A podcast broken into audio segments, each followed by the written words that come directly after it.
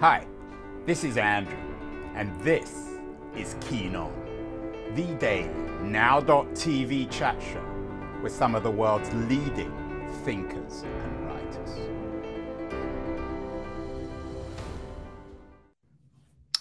Hello, everybody. It is November the 14th, 2021. I have a quiz for you. Uh, regular viewers will know this, others won't. Um, recently we've had three people on the show David Kushner, the writer on disruption, the prize winning writer, uh, Zach uh, Greenberg, who uh, is a tech writer, and the iconic um, science fiction writer and thinker on artificial intelligence, as well as many other subjects. Jeanette Winterson. So the question for you all is what do they have in common? The answer is Substack, uh, the home for great writing, or at least they the self-described platform for the home of great writing. Uh, Zach Greenberg now publishes exclusively on Substack. Uh, David Kushner is publishing his next book on Substack. Uh, and Jeanette Winterson is currently uh, the writer in residence have another Substack writer on today, very different from Greenberg and Kushner and Winterson. Uh, her name is Caroline Chambers, and she's a cooking uh, writer. Uh, in fact, she's the first guest I think we've had on the show with an expertise in cooking. Uh, she's joining me from the uh, Carmel Valley in California. Uh, Caroline, welcome. Thank you. Good morning. you're, you've you've cracked Substack, um, or perhaps you've used cra- Substack to to crack um, the professional uh, market for for writing. Tell me why Substack. And this, let, us be clear here. This is not a, a, show. This is not an advertisement for Substack. But yeah. I am very intrigued with the way in which Substack is reinventing um, reinventing opportunities for writers like yourself. So, what's the big deal, Caroline, about Substack? So, I was first drawn to Substack when I guess it was 2019. I had written a traditional cookbook called Just Married. It was published by Chronicle Books, which is one of the biggest publishing houses and one of the biggest cookbook publishing houses, especially uh, in the United States. And I'd written a cookbook with Chronicle. I had my first son, Mattis, who's now three, and kind of the way that I cook and the way that I enjoyed being in the kitchen changed completely after I had kids. I'm sure many people can relate to that. I had less time, I had less energy. I didn't want to do like project cooking. I didn't want to make a lasagna. I wanted like a delicious meal to happen really fast for me. So I came up with this cookbook concept called What to Cook When You Don't Feel Like Cooking. And it was awesome. And it just was really simple 10 ingredient meals, um, always under an hour, re- just really, really simple, beautiful food. And I pitched it everywhere on the internet or uh, not not on the internet i pitched it to like every single publishing house chronicle random house everybody and without fail, every single one said, We love the concept, but you just don't have a big enough social following. You don't have enough. Basically, publishing houses these days want you to have, want the author to have a baked in, you know, audience of people who will buy the book. They don't yeah, want to. You, um, I don't know whether this is post Substack, but you do have a pretty good um, Instagram following. Yes. Uh, 75,000 people. But is that after you've been on Substack? So actually i i like they they basically all rejected my my uh, proposal and i was like well screw this i'm not going to have like not having an instagram presence stop me from you know doing the work i want to do so i started building my instagram presence kind of when covid started i was like all right i'm just going to start cranking out recipes and try to build up a following and once I did, I was like, okay, I think I could pitch this book again. And then I sort of thought better of it. The the financials aren't great. Cookbooks for a lot of authors are really more of a vanity project and they aren't actually great earners. And I just sort of like had this idea. I, I had seen people popping up on Substack and starting to monetize it and use it as a as a main revenue stream. And I thought, what if I just serialize, just like some of the authors you mentioned at the beginning, I'm kind of I'm serializing a cookbook on Substack. So instead of you know buying a cookbook and getting it and then kind of losing interest in it and having it sit up on a bookshelf collecting dust, I send one recipe from my cookbook every single Sunday morning to kind of inspire you to cook something new that week. So and that's so, how I got, uh, and so, uh, what to cook when you don't feel like cooking? Uh, uh, the, the the Substack um, page was born. How many followers did you have when you began, and when did exactly did you begin this Substack page?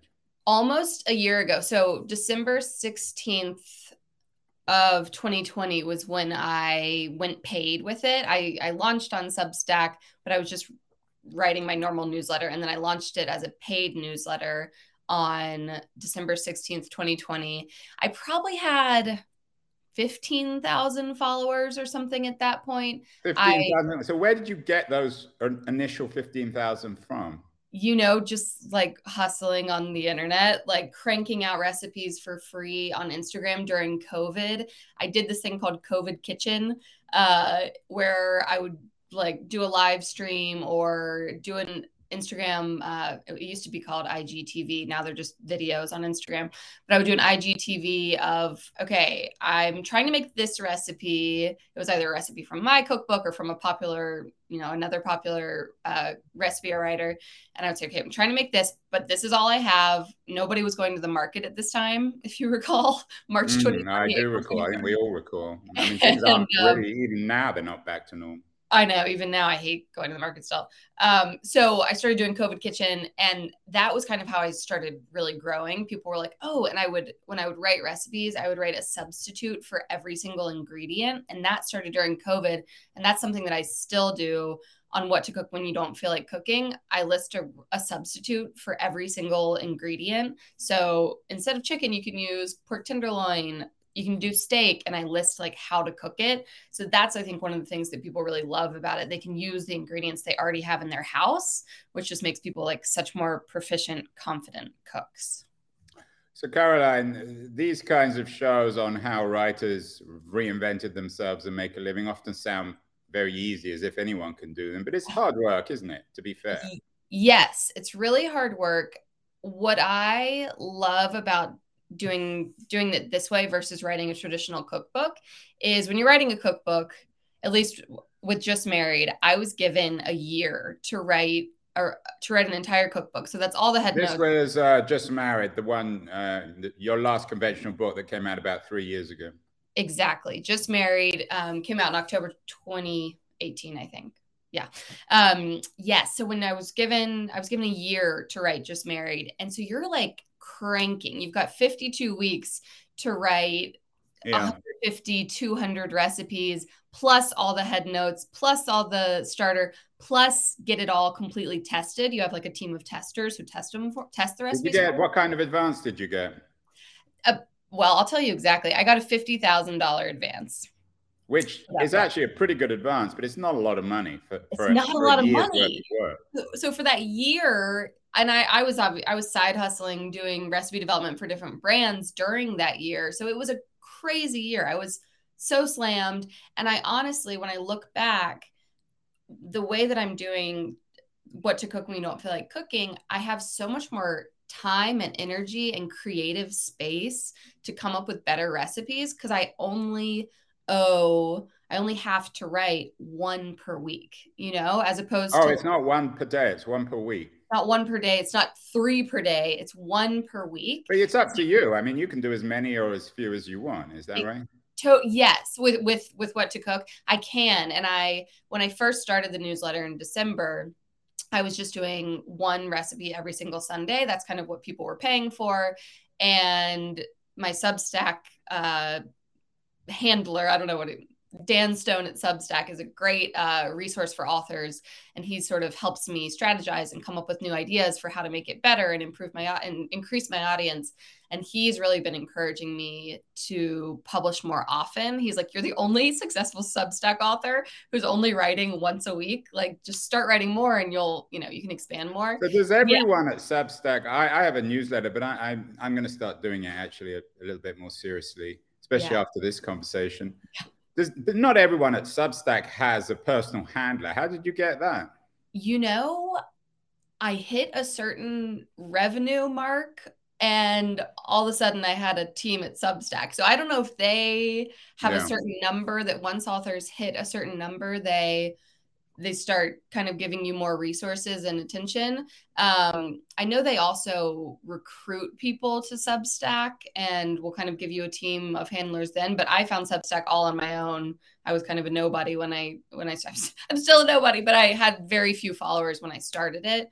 Um, so yeah, I don't know. I don't know what the yeah. So so the headline is. Uh how a rejected cookbook proposal became a thriving reader supported Substack how many um, people do you have now on your list, and how many of those are paid, and how much do they pay? I have about almost fifteen thousand free um, free subscribers, yeah. and then I have about 4,000 paid. And they either pay, they have two options. They either pay $35 annually. So $35 is the cost of a cookbook. So that was sort of my cheeky like F you. Yeah, that's more than the publisher gave you in an advance. It's more than the publisher gave me, and it's a lot more than you know. Now that I've earned back my advance, my royalty is, you know, pennies on the on yeah. the yeah, and you're doing better. I mean, eighty or ninety percent of, of, of writers don't even earn back any royalties because they don't they don't yeah. earn out their advance.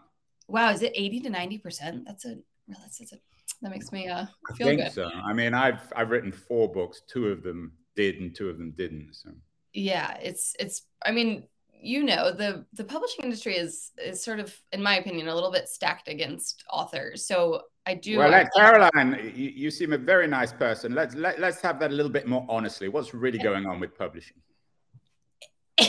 you seem like a nice I mean, person. They're, they're, they're, really, I wouldn't say they're screwing writers, but they're, There's... most publishers are kind of clueless about the nature of the business, what yes. writers have to go through. They're not, in particular.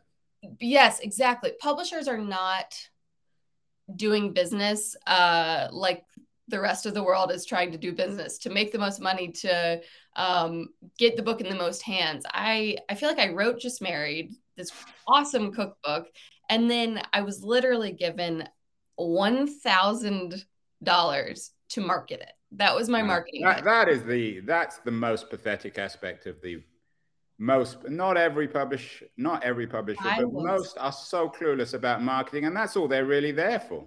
I was blown away. I was like, "Wait, how am I if I want to do a TV, you keep pulling up my um my author page on my website and there's a clip where I went on KTLA that alone was a $1500 day that came out of my pocket you know yeah. like i it was you know i had to hire two food stylists to prepare the food for the segment. I had to hire hair and makeup on my own you know new outfit get myself to la from carmel valley where i live.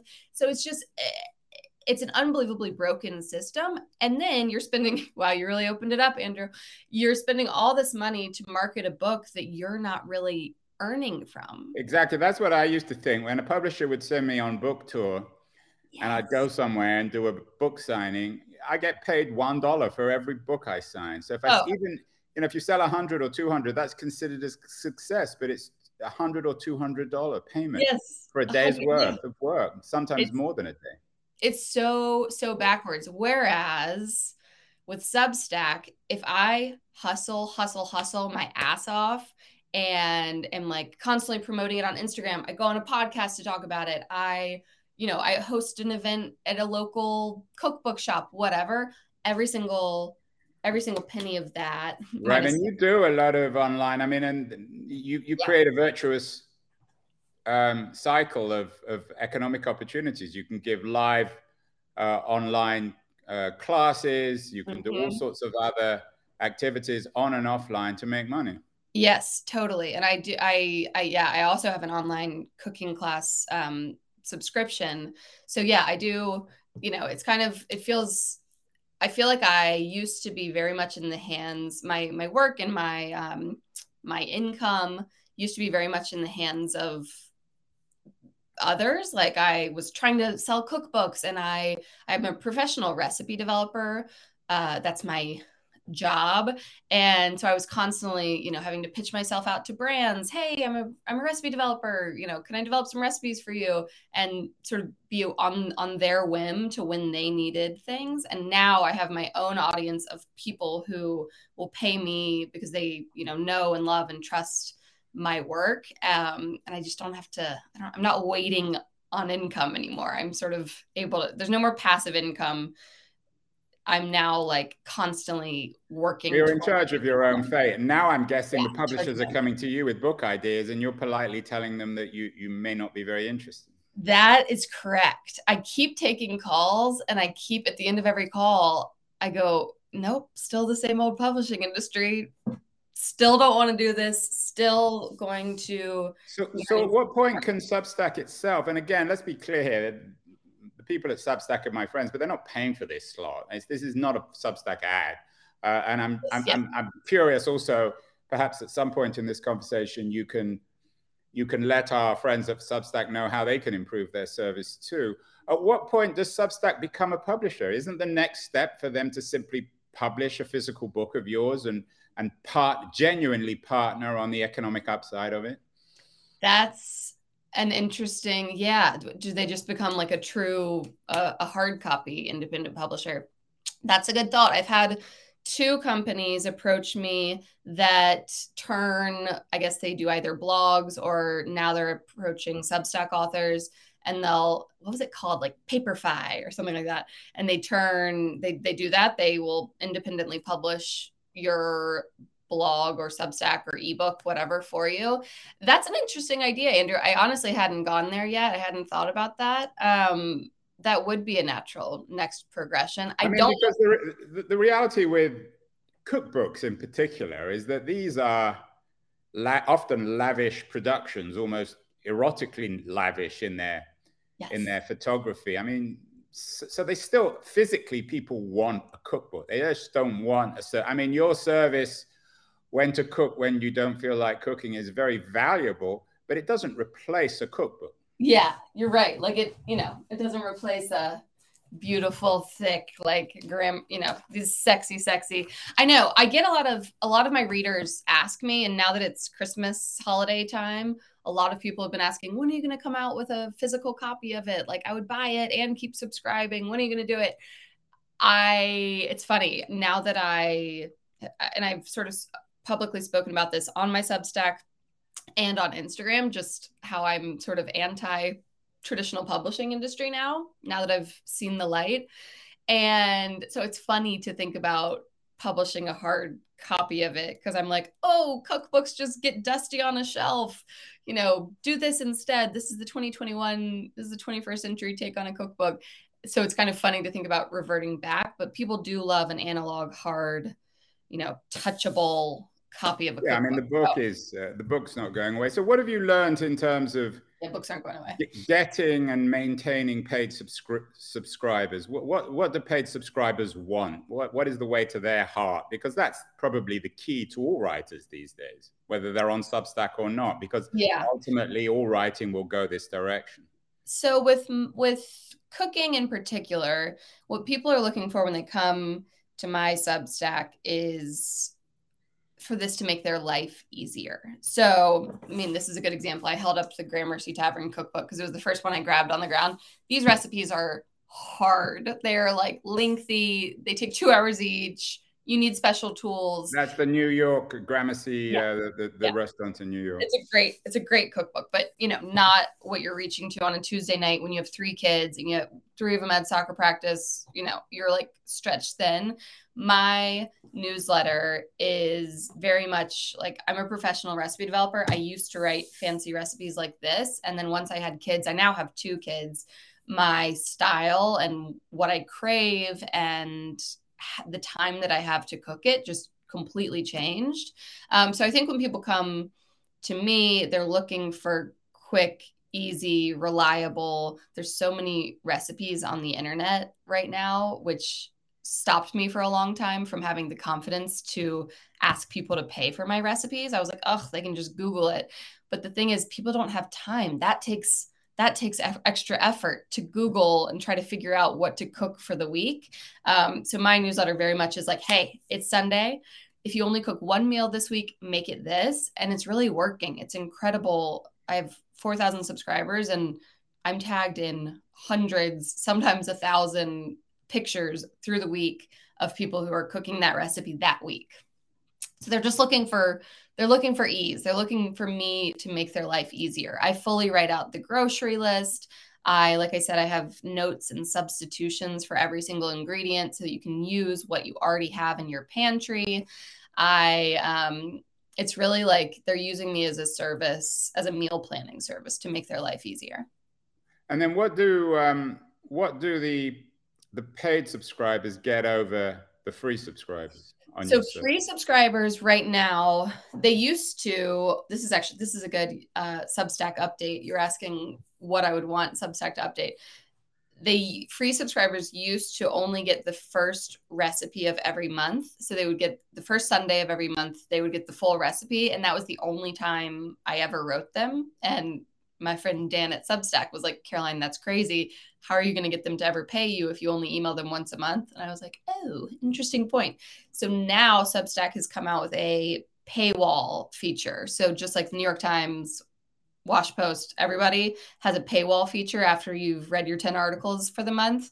Mm. Um, my my free subscribers now get every single email and then right after I give you the sexy intro of what the recipe is and what we're going to cook that week. I chop you off and I say, pay me if you want it. Anything else that you think so, uh, Substack could add or services like Substack to make your life as a writer easier, more my fun, life, and more profitable? My life as a cookbook writer, yes, it doesn't apply to anyone except for food people. But you know, when you go on New York Times cooking or any blog, the recipe, you can click print and it just prints the recipe. It doesn't print all the text and the substitutions and the notes and the pictures. That Substack needs that. So right now my editor has to go in, create a PDF. And so then if I change something last minute to the recipe, like I did last night at midnight, we have to go into the PDF, change that, re-upload it to have a printer friendly version. So I'm hoping that they, and I've told them this many times, so I, I know they're working on it we'll have like a when you want to just print the recipe, click print, no pictures. Because people love I mean, people love yeah, well, this is good. I hope our friends at Substack are watching or listening. Yeah. Um, Caroline, you mentioned COVID. You're you've built your business in COVID. I assume totally. COVID it hasn't been good for for many of us, but it, it's good for a cookbook writer and the cookbook business because everyone's stuck at home. How has COVID changed yes. your business? And and how much does your business kind of intersect with with medical um, with, with, with medical content and health uh, particularly in an age of the pandemic? Great question. I'll start with the how covid affected it. Covid completely changed my business. So in since 2015 i started as a caterer. I had a catering business down in san diego when my husband and i lived down there i then when we had to leave san diego i transitioned full-time to being a freelance professional recipe developer. So i alluded to this earlier but that basically means just constantly pitching myself out for uh, you know magazine pieces news pieces. Um, i did a ton of just work for brands. So like Kim Crawford wine, Mark West wine, writing recipes that paired with their food and then they could then pitch out to magazine outlets. So I went from constantly being in pitch mode, pitch mode, pitch mode to COVID started. I was literally working on a project for Corona Beer on March 16th of 20 20 and i called that client and we i just finished the work you know it was like big professional photo shoot i had developed the recipes styled them. I called them and was like hey everything's done. Like here's the invoice. And they were like okay like we'll pay you. We have no idea if we'll ever use these. We are corona beer and the coronavirus is just starting. So i had this like very um crazy like realization that the food industry is going to have no idea what to do for the next several months. They don't know how to mm. market in a time when nobody can get food at the grocery store. Nothing can be fun right now. Nothing can be. I just styled a bunch of Cinco de Mayo recipes for Corona beer. There was going to be no Cinco de Mayo. So I had this realization. I was like three months pregnant with my one year old. I had a toddler. All of a sudden, my husband was going to be home. And I was like, George, this is the time. I'd kind of known that like building up your internet brand and your Instagram presence was necessary to to was starting to be necessary to succeed. I had just been rejected for from all these publishers for what to cook when you don't feel like cooking because I didn't have enough Instagram followers.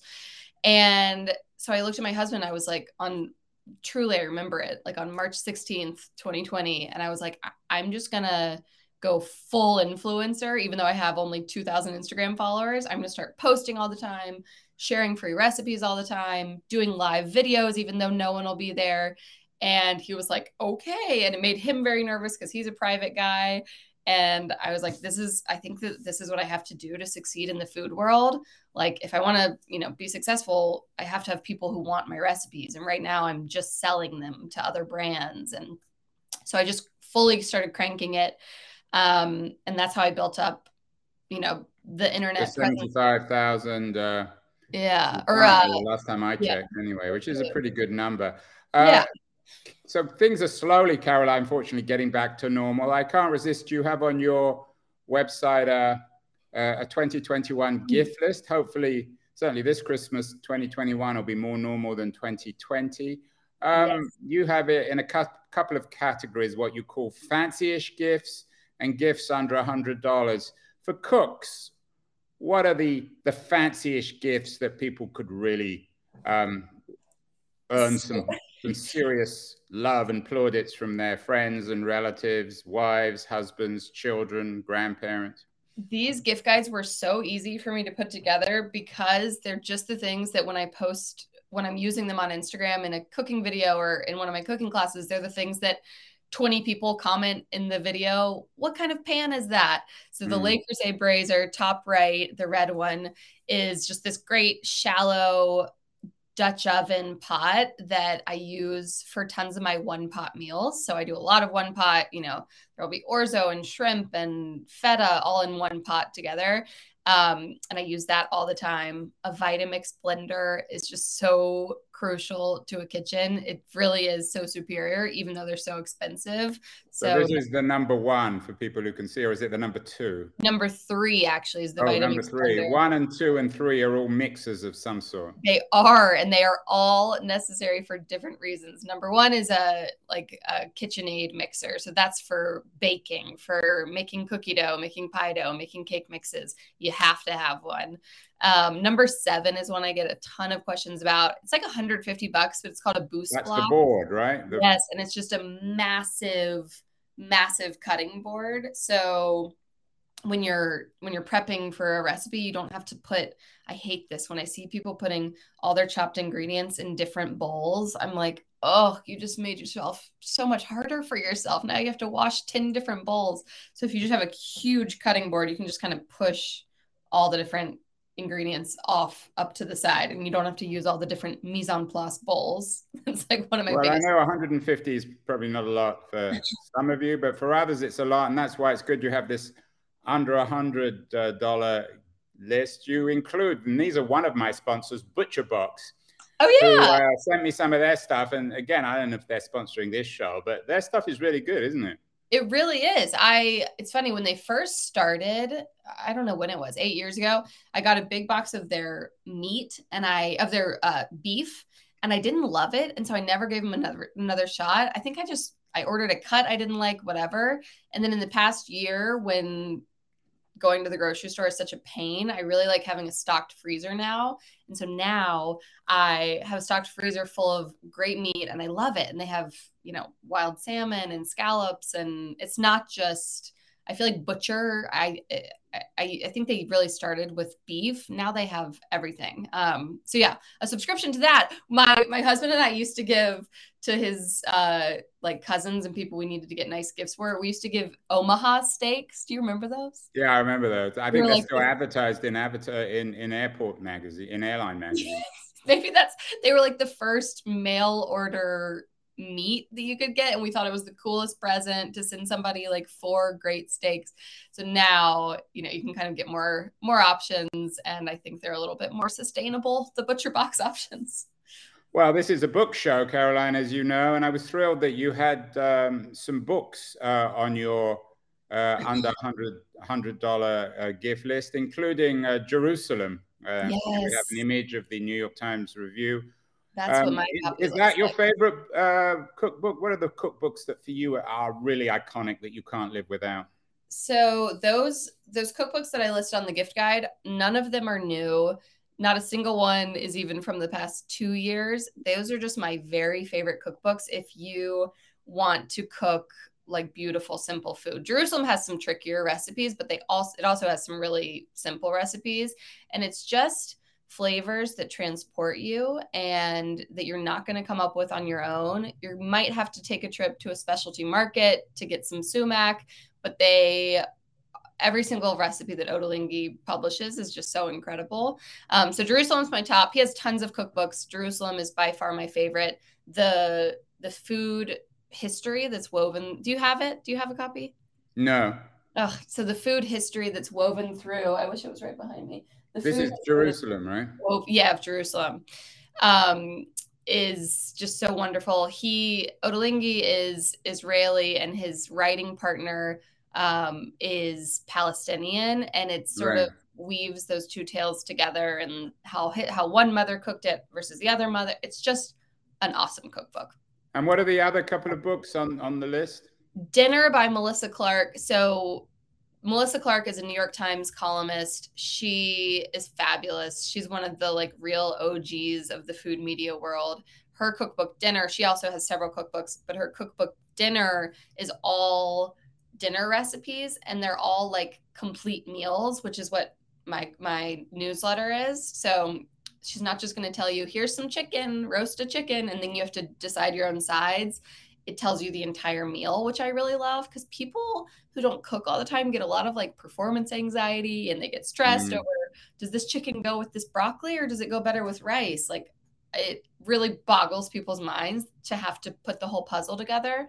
Um, so I brought that when I when I started what to cook when you don't feel like cooking. It tells you the entire meal. So like today's meal is roast pork tenderloin with like a couscous pilaf that has roasted pears, feta, and shallots in it the whole meal. You know, it's not just roast pork tenderloin.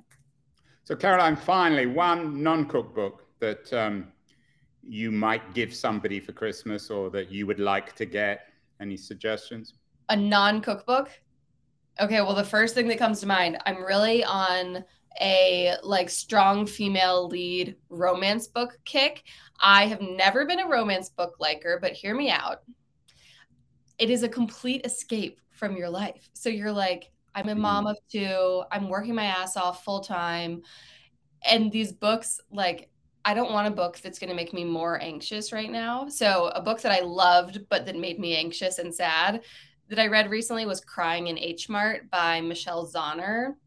It is wonderful. It's about a Korean American's life living in the US with a Korean mother who misses her home. There's like a ton of food imagery woven in, and it's the story of her mother dying of cancer. It was excellent, but I truly was like wailing while I was reading it. And I was so stressed out that I had to then go back and pick up another romance book. Okay, the one that I'm loving, it's called A Court of Thorn and Roses. It's like a Harry Potter meets romance book. It's excellent and I can't recommend it enough. People have been telling me to read it for like 10 years. They're like, Caroline, you'll love this book. But it sounded so like fantasy world that I was like, no, I won't. I just finished it a couple nights ago. Absolutely loved it. A Court of Thorn and Roses. Well, that's great advice from Caroline Chambers, the author of What to Cook When You Don't Feel Like Cooking, the new uh, hit on Substack. It's great. There, some writers, Caroline, are thriving in these hard times happy holidays, happy cooking. And I'd love to talk to you again about your progress in writing, in perhaps rewriting the publishing business. Congratulations, Caroline. A real, um, a real treat to talk to you. Uh, I would say that I would follow you, but I am the worst cook in the universe. So if you can ever teach That's me, why. Cook, then, uh, That's why you need to follow me. Yeah, I do need to follow you. I need I'll to follow you. a lot of people. That's what my wife says. Anyway, good luck, Caroline. Lovely to talk to you, and we'll talk again Bye. in the not too distant future. Bye.